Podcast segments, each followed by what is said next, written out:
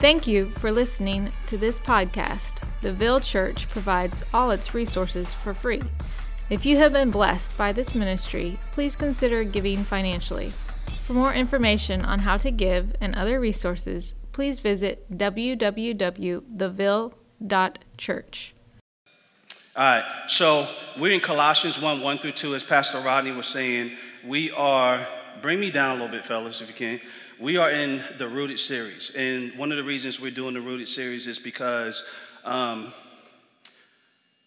man, I just, I've been running into so many people that are just kind of in this kind of middle ground on the fence with their faith, right? People who I've even esteemed for a long time as believers, and then I talk to them or I haven't seen them in a minute. I'm like, yo, where you at? And they're kind of like, uh, we're in this weird place, and usually it's a, a, you know, a bevy of things or whatever, right? And I don't say this or whatever to, I, I think that we're all susceptible to that happening. Um, in different times, I think in different seasons in our life or whatever, we maybe fall back a little bit more than we should or, or all kind of different things. But because I see this being so rampant, and it's not like it's just rampant this season, it just is what it is. And it's one of the things that have always been consistent in the church. And I'm going to show you that in the text today, where it seems like the enemy is always, I won't say it seems, he most definitely is always trying to unroot and pull us away from Jesus, right? So he's basically always trying to get the, the, the, the, the limb away from the vine. So we're disconnected because he knows if we're disconnected, then we got a problem on our hands. Y'all with me so far? So this morning, I want to encourage you through the text. Um, and this this, this sermon, just working on it, really convicted me. So you may feel some of the conviction as well. I'm praying that you do in a healthy way because we have uh, forgiveness and, and, and uh, grace and mercy through Jesus Christ. So there's no condemnation for us. So we're able to actually look it in the face or whatever and allow God to kind of lean on us. All right? Y'all with me so far? All right. So, Colossians 1 1 through 2, let me read this text to you, and I'm going to move kind of fast because in my mind I think I have a short sermon, but I think I'm lying to myself. So, we're going to try to make sure you can get to, um, to Quincy's for dinner today. What y'all know about Quincy's? Y'all know about Quincy's up in here. All right. Y'all sleeping, man. Y'all sleeping. All right. Colossians 1 says this Paul, an apostle of Christ Jesus by the will of God, and Timothy, our brother, to the saints and faithful brothers in Christ at Colossae. Grace to you and peace from God our Father. So, me and, and Pastor Rodney and uh, Elder Tony, we were looking through the text and like going through this series, and you know, we just saw this intro and we were like, man, that intro is so gangster, so much in it. You know what I'm saying? And like, but you might be looking at it like, all right, he told us his name, put a name tag on. That's what you know. Are you going to preach from it? But the context here is everything, right? For you, you know how like you know what I'm saying like this happens with me and my wife. Like I'll say something and I think I'm saying it in a nice way, but she'll be like, You have an attitude? So she's like, Why did you say it that way? And I'm like, What you mean? I just said it, you know? And she's like, Nah, you ain't just say it. You said it. That's when I know I'm in trouble, you know what I'm saying? But she's asking me, she's like, I want to know the context of why you said it because it, it, it, it, it, it, informs the why, why you use the expression and everything that was in the, what you're saying. And Paul makes a very peculiar statement or a specific statement because of the context of what's going on in Colossae when he says, Paul, an apostle of Christ Jesus by the will of God. And then in verse 2, he says, To the saints and faithful brothers in Christ at Colossae, and he says, Grace to you and peace from God our Father. All of that means something, right? And so here's the, here's the situation. This is what's going on in Colossae. There's heretical teachings going rampant in Colossae, right? People are looking to undermine the Christ and the identity of believers in Christ, and Paul is looking to address these untruths. So when he steps into this thing to make this statement, he's trying to let them know who he is and what they are, right? Because we're not unpacking the rest of, of Colossians today, but when we get into it as we go through this series, you'll see, like, okay, he's actually jabbing at something or whatever. Like something's popping off here that, that Paul is not feeling, and he's really trying to get at it for these people to encourage them and to point them back to Jesus and to get them rooted. I'm to say the word rooted so much it's to get on your nerves. I'm just letting you know, all right? You're to go home and you're to let all your plants die. You'll be like, I don't even feel like rooting nothing doing anything. I don't touch nothing with roots, all right? I ain't need no, anyway, sorry. All right, so let's look at Colossians 2.16 really fast. because this gives us a glimpse. We'll be preaching this eventually, but it gives us a glimpse of what he's dealing with. He says, Therefore, let no one pass judgment on you in question of food and drink, or with regard to a festival, or a new moon, or a Sabbath. These are shadows of the things to come, but the substance belongs to Christ. Let no one disqualify you, insisting on asceticism and worship of angels, going on in detail about visions, puffed up with, without reason by his sensuous mind, and not holding fast to the head, from whom the whole body, nourished and knit together through its joints and ligaments, grows with a growth that is from God. So, Paul is basically, y'all know people like this, and if you don't know people like this, then you know Instagram and Facebook. You're not like, I get depressed when I go on Facebook. And I'm just talking about dealing with the Christians because people be like dropping verses and be like, all of y'all suck, basically. Like, like they somehow, even with the word of God, will just like drop it on you like, you ain't doing enough. You ain't it. You know what I'm saying? I was talking to an angel last night, face to face, or whatever cherubs was floating over me last night. What's your, what's your life like? You get where I'm coming from? And you're like, Dad, yo, and then you just be like, man, what? I just, I just prayed for 12 minutes last night. That's the longest I did in the past two years. I ain't got nothing. You get where I'm coming from?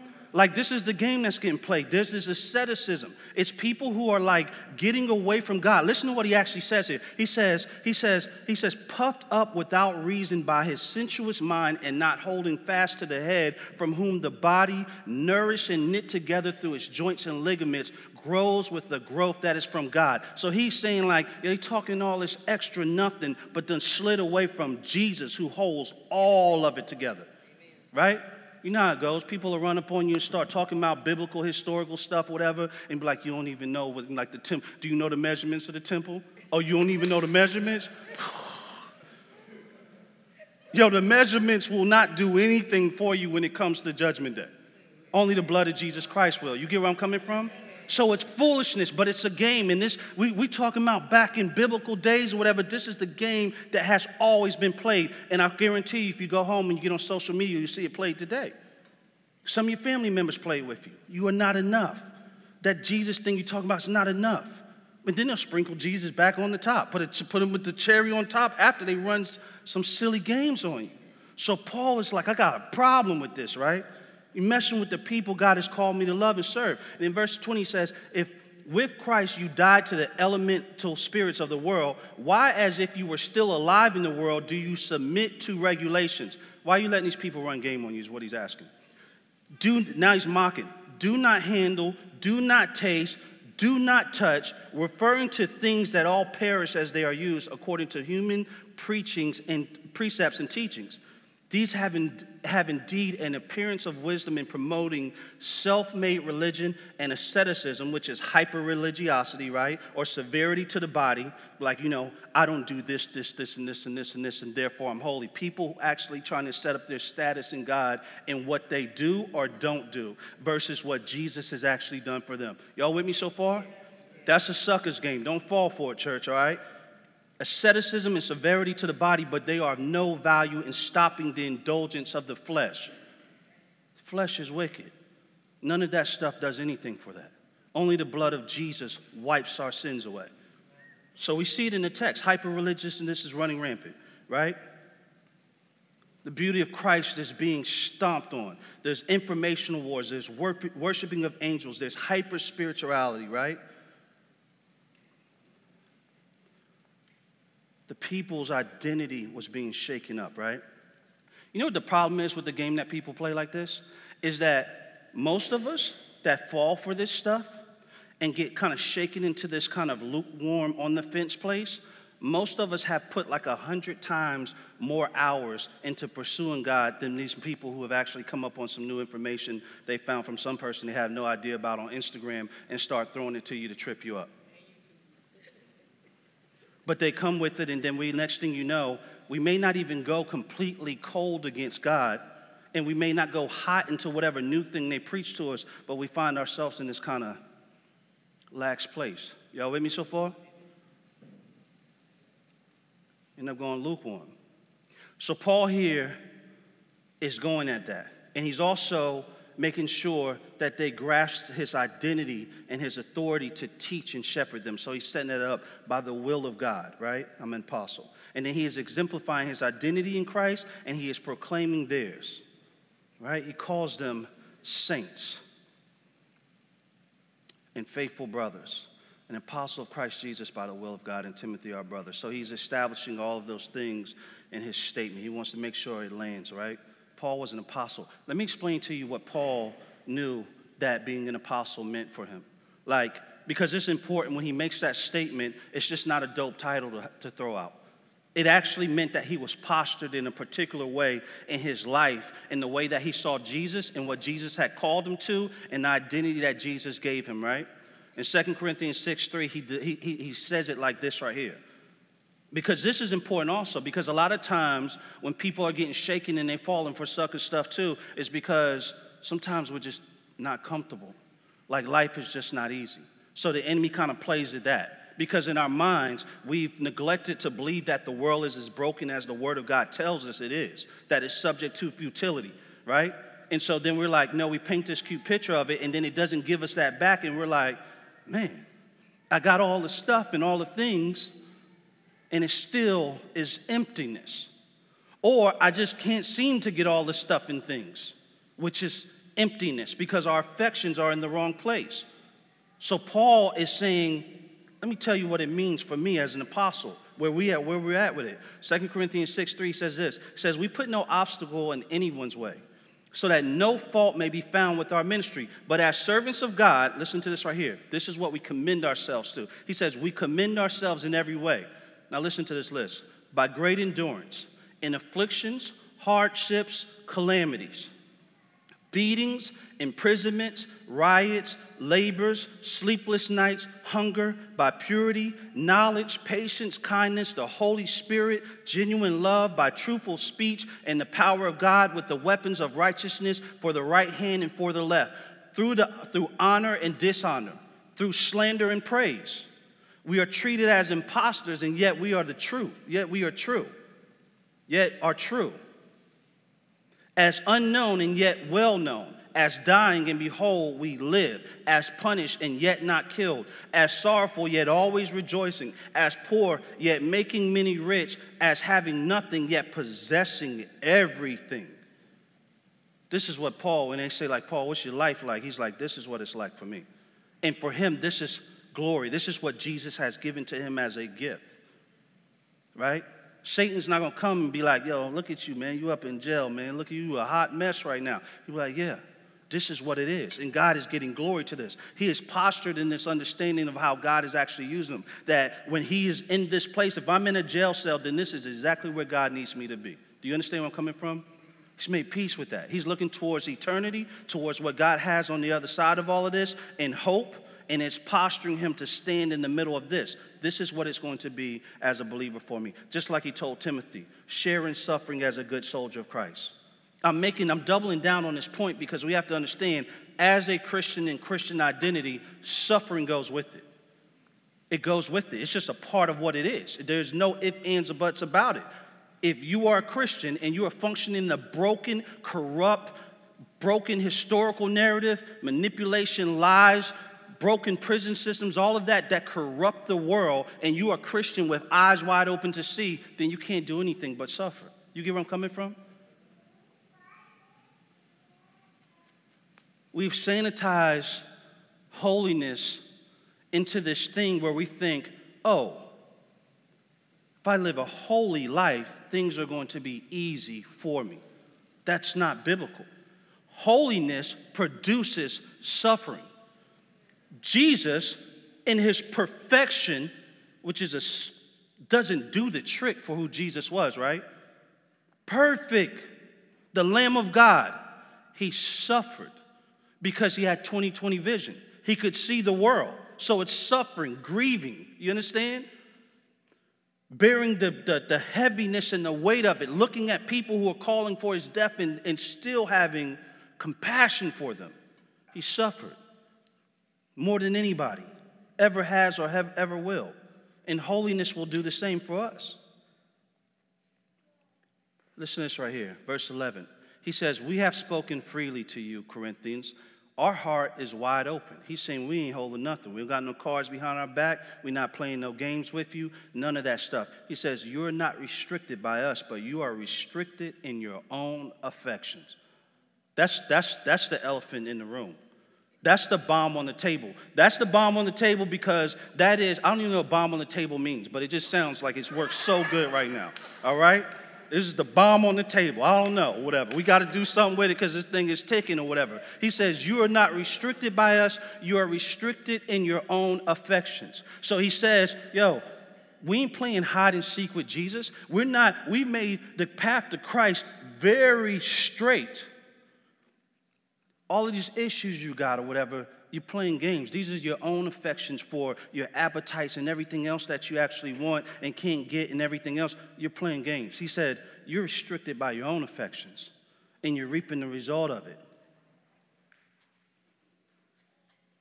He's saying, Yo, your affections are lukewarm.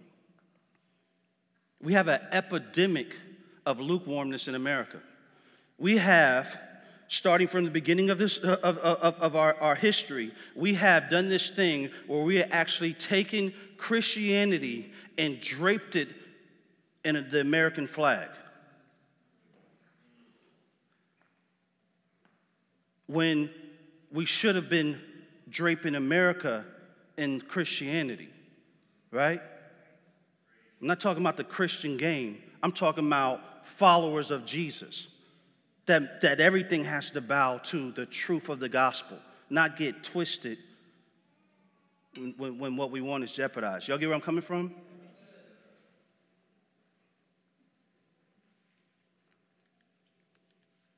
I'm not saying that we shouldn't love our country. I'm saying that God in Christ reigns supreme over our country. That's what I'm saying, right? Instead, religion has leveraged it for loyalty and devotion and commerce and trampled the gospel underfoot, or tried to. So we have an identity crisis as, as believers, as a country, right? We have an identity crisis. It's tried to rewrite what it means to be a follower of Jesus Christ. It's trying to, it's trying to undo the gospel, the pure and holy gospel. And Paul is dealing with the same situation, right? I'm gonna read something to you from Revelations 3:14 if you want to turn there. This is this is um, and this is talking to the church of uh, Laodicea. Laodicea, excuse me. Laodicea is the proper pronunciation, but it's speaking to this church. This is the thing about it. So Laodicea is right near Colossae, right? Towns, the cities are right next to each other. Matter of fact, they were destroyed by the same um, earthquake back in the day, whatever, right? But the condition, the context, and, the, the, the, the situation of this city is very similar. So I guess I'll say like this Colossae is very much like Laodicea, and Laodicea is very much like America, all right? This is why I'm tying all of these things together because of their, their proximity in some senses, right? Paul says this, and you'll, you'll see it when I, when I read this to you. He says, And to the angel of the church in Laodicea, write, the words of the Amen, the faithful and true witness, the beginning of God's creation. I know your works. You are neither cold nor hot. Would that you were either cold or hot. Listen to this. So, because you are lukewarm and neither hot nor cold, I will spit you out of my mouth. This is why I was making the point earlier. A lot of times we don't go all the way hot with whatever the deception is, and we don't go all the way cold towards Christianity or the gospel. We just find ourselves in this lukewarm place. But it looks to me in this text that God has disdain for lukewarmness, right? And we're not talking about works. So I don't want anybody to going, my God, I need to get to work and do some Christiany things. Because I don't know what that is. The Christiany thing and the lukewarmness is this thing where they can't see Jesus no more. They can't see Jesus work. You understand where I'm coming from? Listen to this right here. He says, For you say, I am rich, I have prospered, and I need nothing, not realizing that you are wretched, pitiable, poor, blind, and naked. I counsel to you, I counsel you to buy from me gold refined by fire so that you may be rich, really rich. White garments so that you may clothe yourself and the shame of your nakedness may not be seen. And salve to anoint your eyes so that you may see. Those whom I love, I reprove and discipline. So be zealous and repent.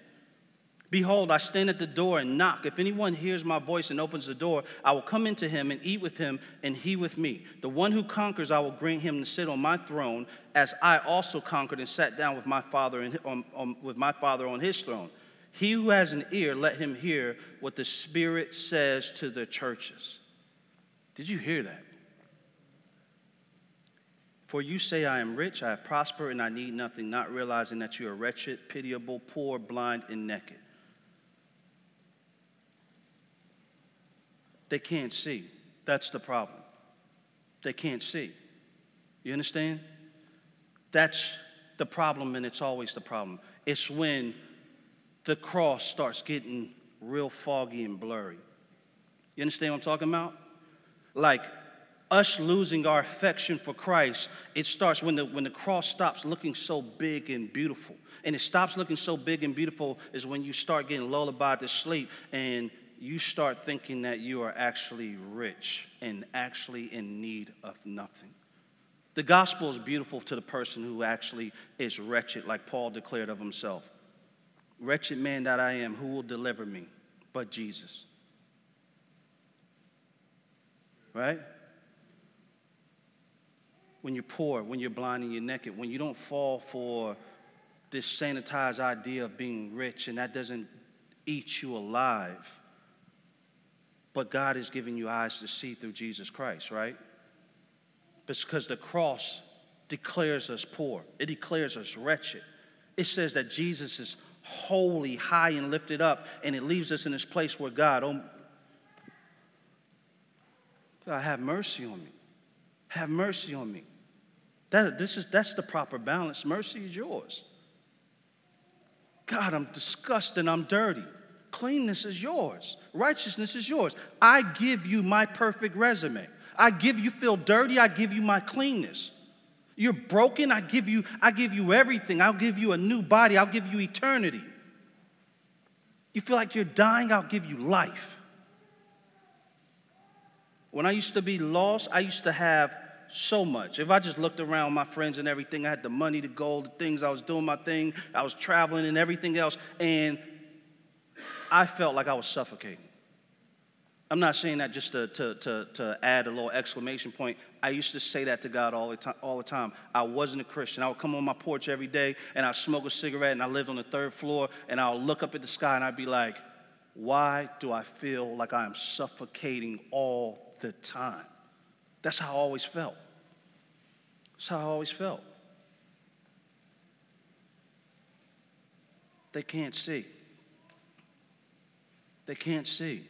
They could see. Things start getting prosperous and easy, and, and they begin to look in the mirror and they didn't see the truth. They thought they were cute. They got cute. Had an identity crisis. Um, last night, me and my wife were fishing, caught three fish, you know what I'm saying?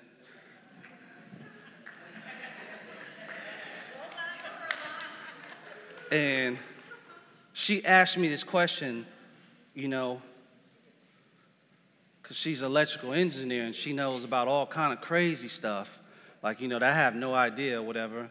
But then she hits me with these wild questions sometimes where I'll just be like, what, what did you just ask me? And she says, Jay, do you think the fish like can see down there in the dark? She's like, it's so dark down there. You think they could see at night like that? Do you remember what I said? I said, Of course, baby. They got 2020 vision. I didn't know if y'all was gonna like that one. I was ready to duck from the tomatoes. I thought, yeah, I didn't know y'all was gonna like that one. But I said, you know what I'm saying? Seriously, I did say that for real. I was like, yo, they got 2020 vision, right? And then we didn't conversate about no more. I said it like it was a real thing. Because you see, she was like, I don't, I don't, we just kept talking, whatever. You know? I, but I said they got 20/20 vision. They can see in the dark. And I'm trying to be funny and everything, but dead serious or whatever. Like, Christ gives us 2020 vision. The problem here is that when it gets dark and when the enemy comes with these games and he starts polluting the gospel and he starts trying to trample Jesus and he starts doing things that like look like they look like godliness, but they're just a form of godliness and have no power at all because they don't they, they, they're not they have nothing they like there's nothing about the blood of jesus and the holiness of christ even esteemed in it. it's more so people playing mind games and boosting up their own self-righteousness all of the silliness that just gets so confusing and tries to trample and pull God down. It gets dark. It's dark right now. It's dark there. In Laodicea, it's dark. In Colossae, it's dark. Paul is saying this is a problem. So I need to preach this truth and make it very, very, very clear that Jesus is the end all be all forever eternal King of kings and Lord of lords. And we have nothing outside of him. We have nothing to add to our holiness. We have nothing to bring. This is a gift we receive by his goodness, not ours. He's beating on the table making this clear. And he does it with this introduction. It's by the will of God we preach this. Y'all are saints. Y'all are faithful brothers.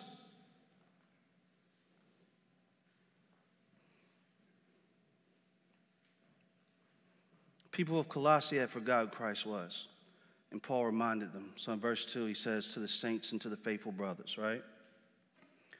He wants them to remember their name. He wants them to remember who God has called them to be, the title that He has given them. He wants them to remember what Jesus has done. That the title isn't just a cute name because we're a new crew and a clique now, and we're gonna get you an awesome nickname like like Neckbone or something like that or whatever and stuff. And you know, my real name is Jerry. I'll take Neckbone. Give me anything, whatever. But all I'm saying is, this was about Jesus. You understand what I'm saying? Jesus purchased you the title saints. I'm saying this to all of y'all right now. You may feel like I don't feel very saintly. It doesn't matter how you feel. The blood of Jesus is what purchased that title for you. The blood of Jesus is what extinguished and removed all your transgressions that might be whispering in your ear right now, saying, like, you're filthy. How can you be a saint? This isn't about how awesome you are. It's about how awesome Jesus is. He's in the business of taking wretches and turning them into royalty. That's what he's done for all of us. And when we lose sight of what he has done, then we begin not to be able to see anymore. And then everything gets real weird and funny.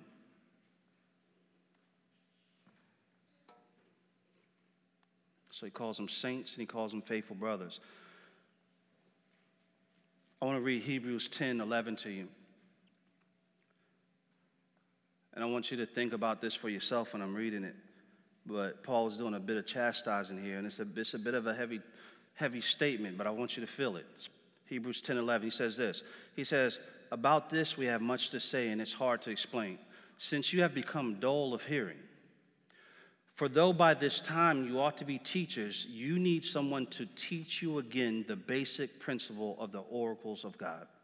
You need milk, not solid food, for everyone who lives on milk is unskilled in the word of righteousness since he is a child.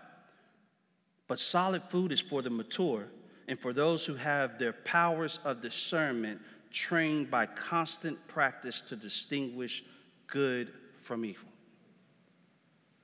Paul's having one of those real gangster conversations with somebody right here, right? To the people here. And so when you look inside of James, he says, not many of you should be a teacher. But he's talking about the role of actually being a teacher. Here, he is talking a little bit different. For though by this time you ought to be teachers, you need someone to teach you again the basic principles of the oracles of God. He is saying that you have actually sat around for a very long time in this middle space where you didn't grab a hold of the gospel in a very real, serious way. Right? He's like, you know, it's a thing where, like, you know, well, let me say it like this. I say this example to y'all all the time.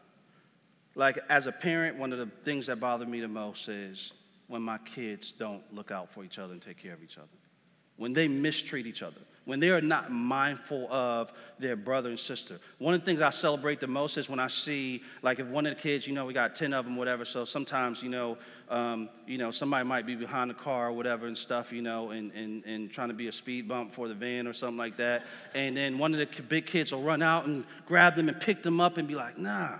You know what I'm saying? I always be like, there you go. That's, that, that just does something to me, right? Their care for each other, their love for each other. But that thing I'm describing is Christian identity. It's what Christ has given us when he proclaims us to be family. These aren't just words and scribblings inside of a book. This is Jesus himself, right? The word became flesh. The word is him.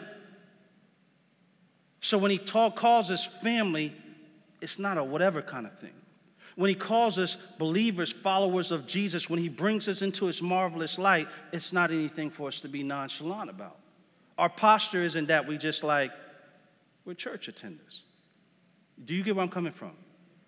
I know it stings a little bit, but I want y'all to grab it with me because I want you to carry it home and take it before the Lord and let Him do what He does with it for you. He's pushing on me too. Even as my role as pastor, like, homie, lean into some things a little bit more. This is what I've called you to do, right? And it's not about the idea of working to earn anything. I'm a child of God. I'm not under condemnation. But I am under wanting to please my Father, right? It's a difference from running the race and trying to earn your father's love, rather than I already got my father's love. I'm just trying to kill a race because he's so awesome and I want to make him proud. Do you get where I'm coming from? It's a different kind of posture. So I'm not talking about trying to earn anything. I'm talking about he's done something so marvelous, and when we see what he has done, I believe it, it, it garners a response, right? it garners a response. Not that we owe it, it doesn't get any, us any closer to Him in the sense of making His love more profound for us, but the realization of its profoundness may be the fruit of that, right? But also loving our brothers and sisters, being knit more closely in the body of God, in the mission of what God has called us to, in the mission of this church, into the community, into our brothers and sisters and neighbors or whatever, not letting our brothers and sisters, not being nonchalant and just being a, a, a person that comes, but actually like caring, like, yeah, I think one of our brothers and sisters is running out behind the car right now. We need to go snatch them. Y'all get where I'm coming from?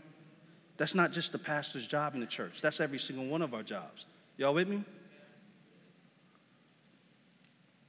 So I want to encourage you. I'm going to read some scriptures till I'm blue in the face real quick. Well, maybe not real quick, but I'm going to read them. And I just want you to roll with me. Colossians 3 1 through 3 says this. Says, if, you, if then you have been raised with Christ, seek the things that are above. Where Christ is, seated at the right hand of God, set your mind on the things that are above, not on the things that are on earth, for you have died, and your life is hidden with Christ in God. Y'all catch that? It's posture. We've been raised with Christ. It tells us a marvelous thing right there. It's not just a statement to be nonchalant about. We've been raised in Christ. We've literally been raised from the dead. So, being that that is actually true, let's get our eyes on things on, from above. Why will we wallow in dead things when we've been given the gift of life? Y'all understand where I'm coming from?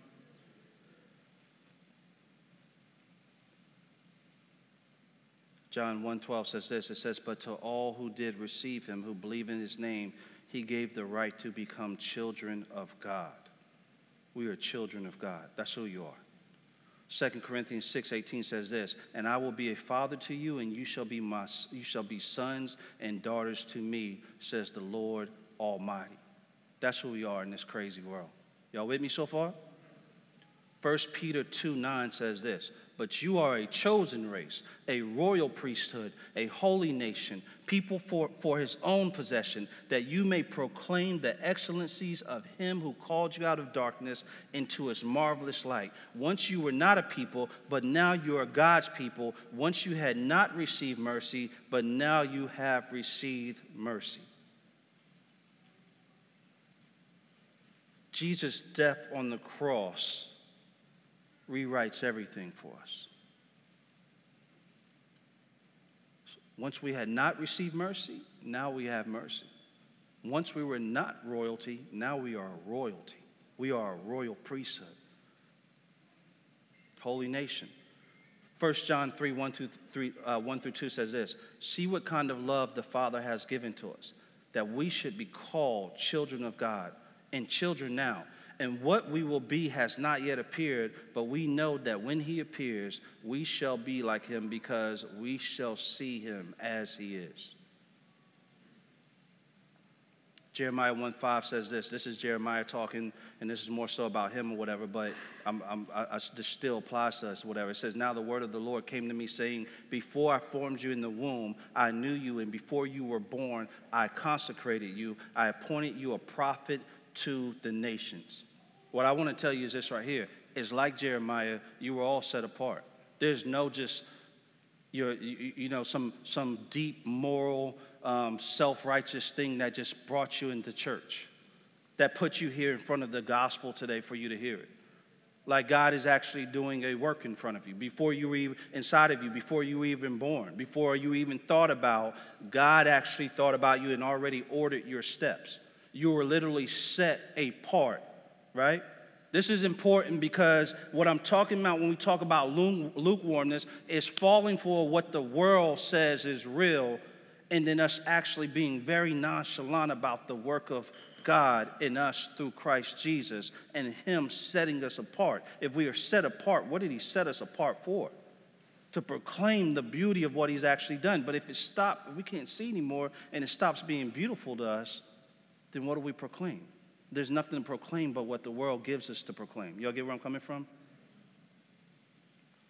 Romans 6 says this we know that our old self was crucified with him in order that the body of sin might be brought to nothing, so that we would no longer be enslaved to sin. So you're no longer ruled by sin. You aren't who sin says you are. You aren't what you used to be. Whatever nickname they gave you because you used to be a good practitioner of the sin you did, that's no longer who you are anymore, right? I'm reading scripture to you because one of the things I want to exemplify to you this morning is that the word is what edifies us. God uses His word to cleanse us. He uses it to posture us and set our eyes on Him. When we have a long day of getting beat down by Satan's lies and all of these things that are attacking who you are, being at work every day, being trampled by bosses or whatever, people throwing attitudes with you, throwing you off point, and now you're ready to choke somebody or whatever back in the lunch break room or whatever, or take a bite of a sandwich or whatever, or whatever it may be. No, you didn't brush your teeth this morning, but you took a sip of the Coke in the fridge. All these evil things. Gotta make sure y'all awake this morning. All of these things, right? It happens. We're made of flesh. But God, He rinses us with his word. He keeps, he, he he turns our eyes towards him. When I feel like nothing and I look at this and he's like, nah, you're a chosen race. You're my son. I love you so much that I, my, this adoption or whatever, like, it, I sent my other son to die for you. His blood secured that. You understand? Before you even formed, set you apart.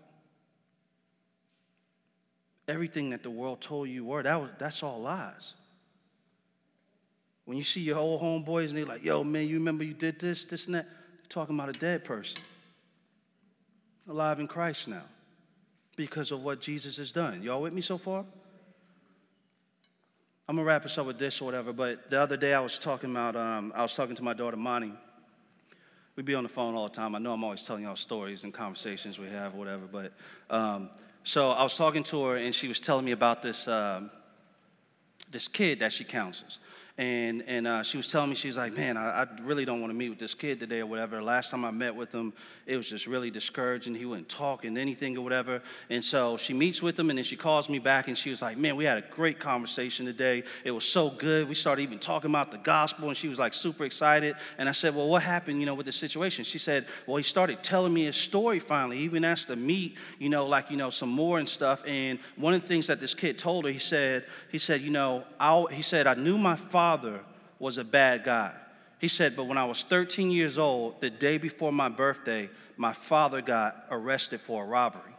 And he said, and he said, he told he said, I, I was really surprised because I knew he was rough. I didn't know he was, think he was out robbing people. right? So in this 13 year old mind, that was really bad because it is really bad. But anyway, so, um, you know, but he said, he he said, he told me when he was leaving out the house, when the police were taking him, he told me, he said, Man, I was trying to get something special for your birthday. You know? He said, messed up, buddy, or whatever, something like that. Um, and, he, you know, he went on to tell Monty, he said, That's where it changed for me. He said, like, seeing my father like that, this kind of thing being shattered of, I didn't think that that was him. He was like, That's when I started getting expelled out of schools. And this kid that I'm talking about is, he's active. Like he's active, active, right? So he was telling her, he's like, you know, he was talking to her about the first time he ever shot anybody and, and how scared he was and how he got good at it over time. And he was just going through some really, really heavy stuff and just breaking it down to her. And he was like, you know, I have a kid now. He's fighting this case right now. And he said, I have a kid and I really want to change and do something better. But he ends the whole conversation and he says, But I just, it just is what it is, though. I hear that so much with the kids that I deal with and work with. It's this hopelessness, right? It's just if you work with kids, you do any kind of work with kids, that is the hardest thing to deal with. It's this like, this hopelessness that feels like it's the air everybody breathes, right? But it's not just in the streets and it's not just in the circumstances, circumstance like that. That hopelessness actually sits often inside of the church and in the body of believers. It's part of what Satan starts releasing in the air to woo us away. That's how he starts to make it foggy and starts blinding us to where we can't see anymore. You understand? We can't see the people next to us in the body. We can't see our brothers and sisters. We can't see the Lord anymore. We just see ourselves, then all the decisions we make are about us. If it doesn't quite feel good to me, then I'm not, I'm, I'm not doing it. All we see is ourselves. It's just the room gets super foggy. And the reason I am telling you this right here, and I want to leave this with one of the main points that, that I make for you, is because, you know, uh, God doesn't tell you every single thing, right? He, he, he calls us into a life of faith, right? When we see Jesus, we're compelled. And that thing that we're compelled with, that's our faith. That's the faith. It says faith is the substance of things hoped for, the evidence of things not seen. So our faith is based on what we actually hope in. If you have no hope in anything, then your faith is dead. If you have no hope in anything, and if you have no hope in Christ, it means you can't see Christ. Like the people in Laodicea, right? They couldn't see. They couldn't see.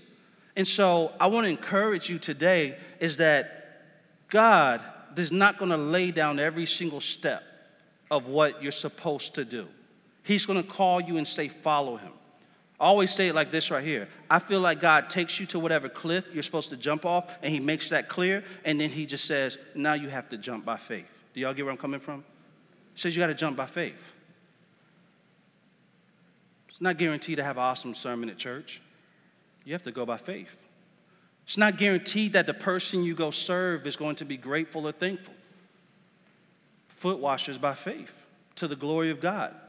We do what we do because of what God has actually done to us, right? And we lavish it on other people, whether they deserve it or not. It's faith. Our hope that we have in our present moment when we are going through it and we are and when we are, are, are encouraged and comforted, it's not because God always makes everything perfect in the moment. Sometimes we are left right in the midst of the turmoil we're in, but by faith because we know what's coming because we know what he has done through Jesus Christ, because of what we know that he has secured by way of the death of Jesus on the cross. When we are feeling condemned, when we when we when we when a sin besets us and we feel disgusting, it is wiped away because of the work of Jesus. That is what he puts in front of us. That is where our faith lives and that is what moves us.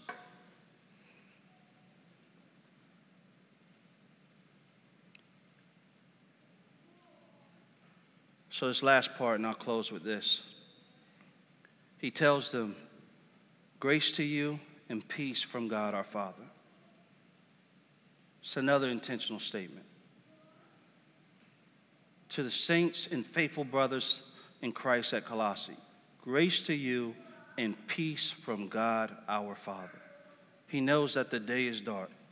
He knows that the circumstances that they find themselves in, the attacks that they're going to come under.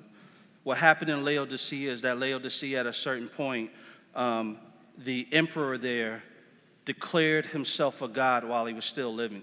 And what happened to many of the Christians there is that they were required to worship the emperor. And so a lot of them consented because these were both trade cities. They were on the trade route, they sold textiles, um, they were getting, getting shmoney. All right, anyway, it was getting money. But it was like, you got to bow to this God, though. Or you're not going to be able to trade and get your money. So the idols of their hearts were exposed. That was the real test of whether they could see or not. So, Paul, when he's making this statement to him, he's not just throwing a random statement or a random greeting. He's saying, Grace to you and peace from God our Father. Because he's saying, I hope he, he, he's, he, he, is, he is saying, uh, grace to you, ease to you in the midst of persecution, ease to you in the midst of standing strong for the gospel in light of you unjustly being persecuted, things that you own being taken away. You understand where I'm coming from? The fact that you are actually paying the cost, that you are doing what Paul tells Timothy to do, you are literally suffering for the sake of the gospel. So he's saying grace to you. Peace from God our Father. Peace to you that have not bit the bait. Peace to you who have endured the persecution of holding to Christ Jesus instead of actually falling for everything else so you could not be ridiculed, so you could fit in.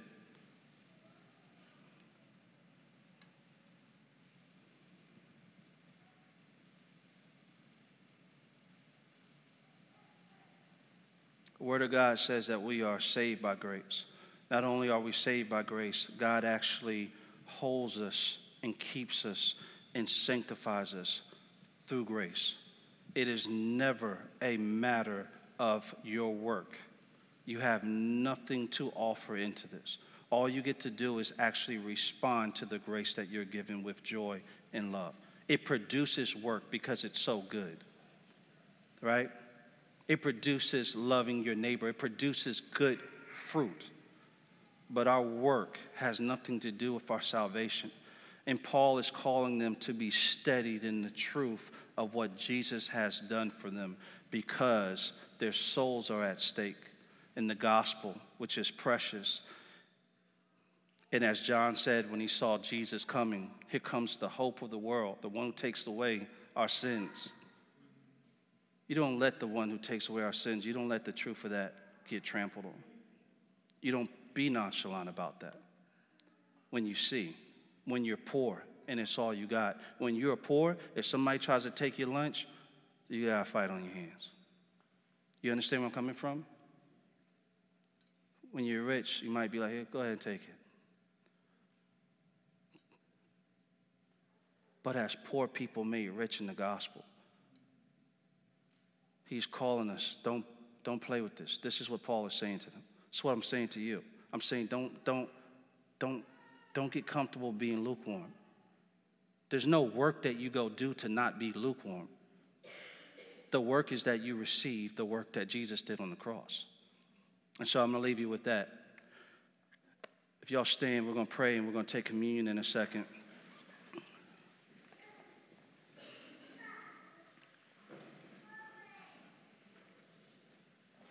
I'm going to read the text to you from up here. It says, Matthew 26, 26 through 20, 28, it says, While they were eating, Jesus took the bread, and when he had given thanks, he broke it and gave it to his disciples, saying, Take and eat, this is my body.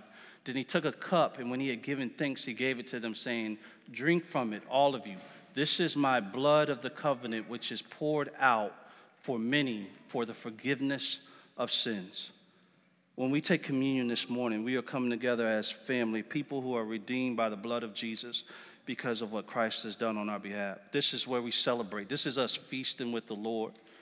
And the whole feast is about pointing to Jesus.